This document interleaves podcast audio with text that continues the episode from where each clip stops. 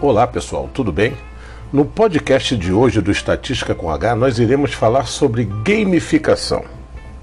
A gamificação, ou gamification em inglês, é na verdade a aplicação das estratégias dos jogos nas atividades do nosso dia a dia, com o objetivo de aumentar o engajamento dos participantes. Ela se baseia no Game Think, conceito que abrange a integração da gamificação com outros saberes por meio corporativo ou do design. Todo jogo tem um objetivo que precisa ser cumprido, e para isso os jogadores precisam superar alguns obstáculos. A psicologia por trás da gamificação revela que a conquista e a superação movem o ser humano, pois, querendo ou não, todo mundo joga. Com o uso das novas tecnologias, é possível estimular o aprendizado, motivar comportamentos e criar uma sensação de recompensa. A competição está no cerne do processo. Por isso, é comum vermos as empresas gamificadas com o reconhecimento público dos colaboradores que têm o melhor desempenho. Para que a gamificação traga os melhores resultados possíveis, a participação precisa ser, na verdade, voluntária. Isto é, todos os jogadores precisam conhecer as regras e o objetivo da tarefa. Dessa forma, os pesquisadores Kevin Werbeth e Dan Hunter classificaram os elementos da gamificação em três categorias: dinâmicas, mecânicas e componentes. Os elementos dinâmicos abrangem as características que são mais básicas do game, estruturando seu sistema de funcionamento são os seus elementos? Emoções, qual estado emocional deve ser desper despertado para manter o interesse dos jogos? A narrativa, qual é a história e a trajetória de eventos do jogo? A progressão, quais são os indicadores que mostram ao jogador que ele está avançando? O relacionamento, como o jogador deve se relacionar com a equipe ou com os adversários? E restrições, que quer saber quais são as regras do jogo, o que é permitido e o que é proibido fazer. Já os elementos mecânicos são definidos a partir das restrições do jogo e orientação à ação dos participantes.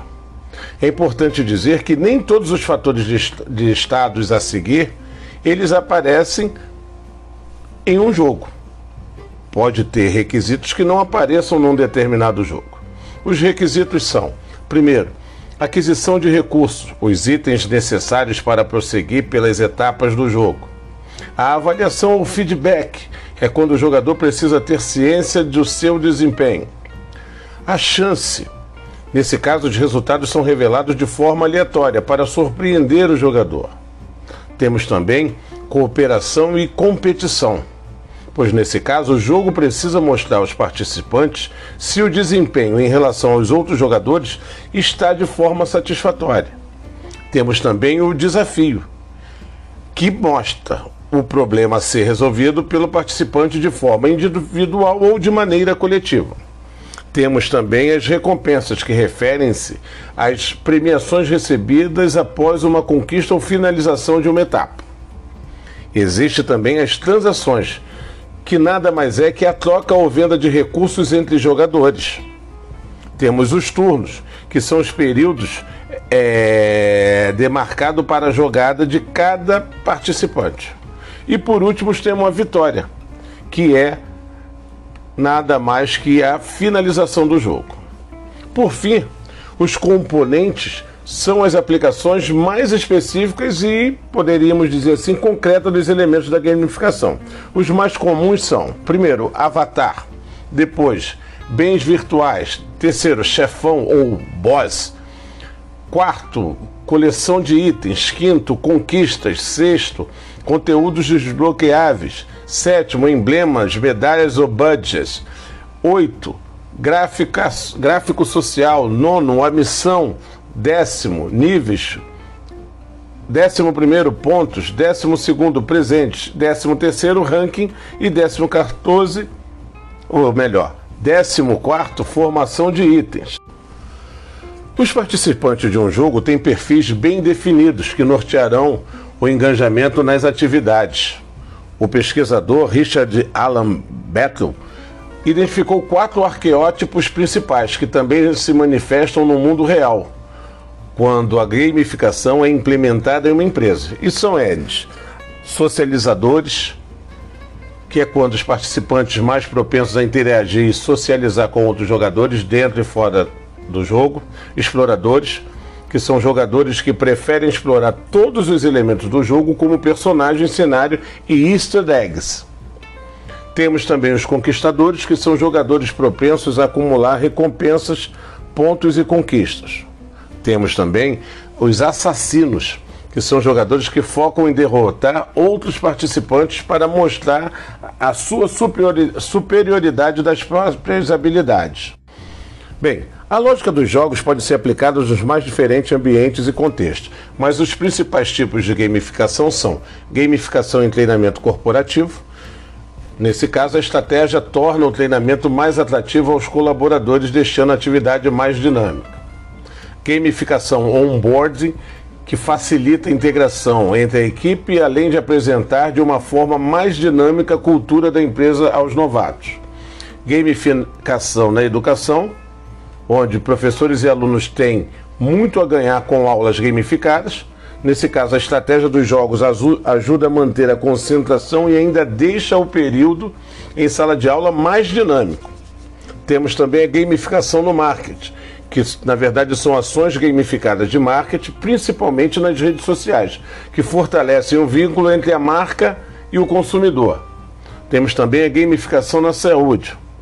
Nesse caso, a lógica dos jogos na saúde faz com que os pacientes tenham um pouco mais de facilidade em seguir um determinado tratamento, além de adotar hábitos mais saudáveis, como a prática de atividades físicas e uma alimentação menos calórica. E por último, temos a gamificação e engajamento social, que é, a, que é uma estratégia. A estratégia, nesse caso, é usada para estimular a sociedade a se envolver em ações políticas e sociais, como a fiscalização de contas públicas ou campanhas de doação. Bem, os principais benefícios da gamificação estão presentes nas escolas e nas empresas, no relacionamento entre alunos e professores, colaboradores e clientes. Vejam os benefícios da gamificação na educação. Primeiro, desenvolvimento da criatividade, autonomia e colaboração. Segundo, desenvolvimento de habilidades socioemocionais. Terceiro, desenvolvimento da capacidade de resolução de problemas. Quarto, exercício das capacidades cognitivas, entre elas a memória e a sua concentração. Quinto, maior participação dos estudantes em sala de aula. Sexto, maior interação e diálogo entre os colegas. Sétimo, maior retenção de conteúdos. Oito, melhora no desempenho nas avaliações. Para os professores, uma escola gamificada vem a significar que, primeiro, existe facilidade na segmentação do conteúdo que será trabalhado em aula. Tem-se também feedback instantâneo do aprendizado. E por último, a possibilidade de trabalhar num conteúdo multidisciplinar que aborde temas transversais. Agora, em relação às empresas, os benefícios da gamificação são: primeiro, geração de sentimentos de motivação, conquista e confiança. Segundo, aumento da produtividade. Terceiro, engajamento nas atividades do dia a dia do negócio, melhoria na comunicação entre colaboradores, motivação para cumprimentos.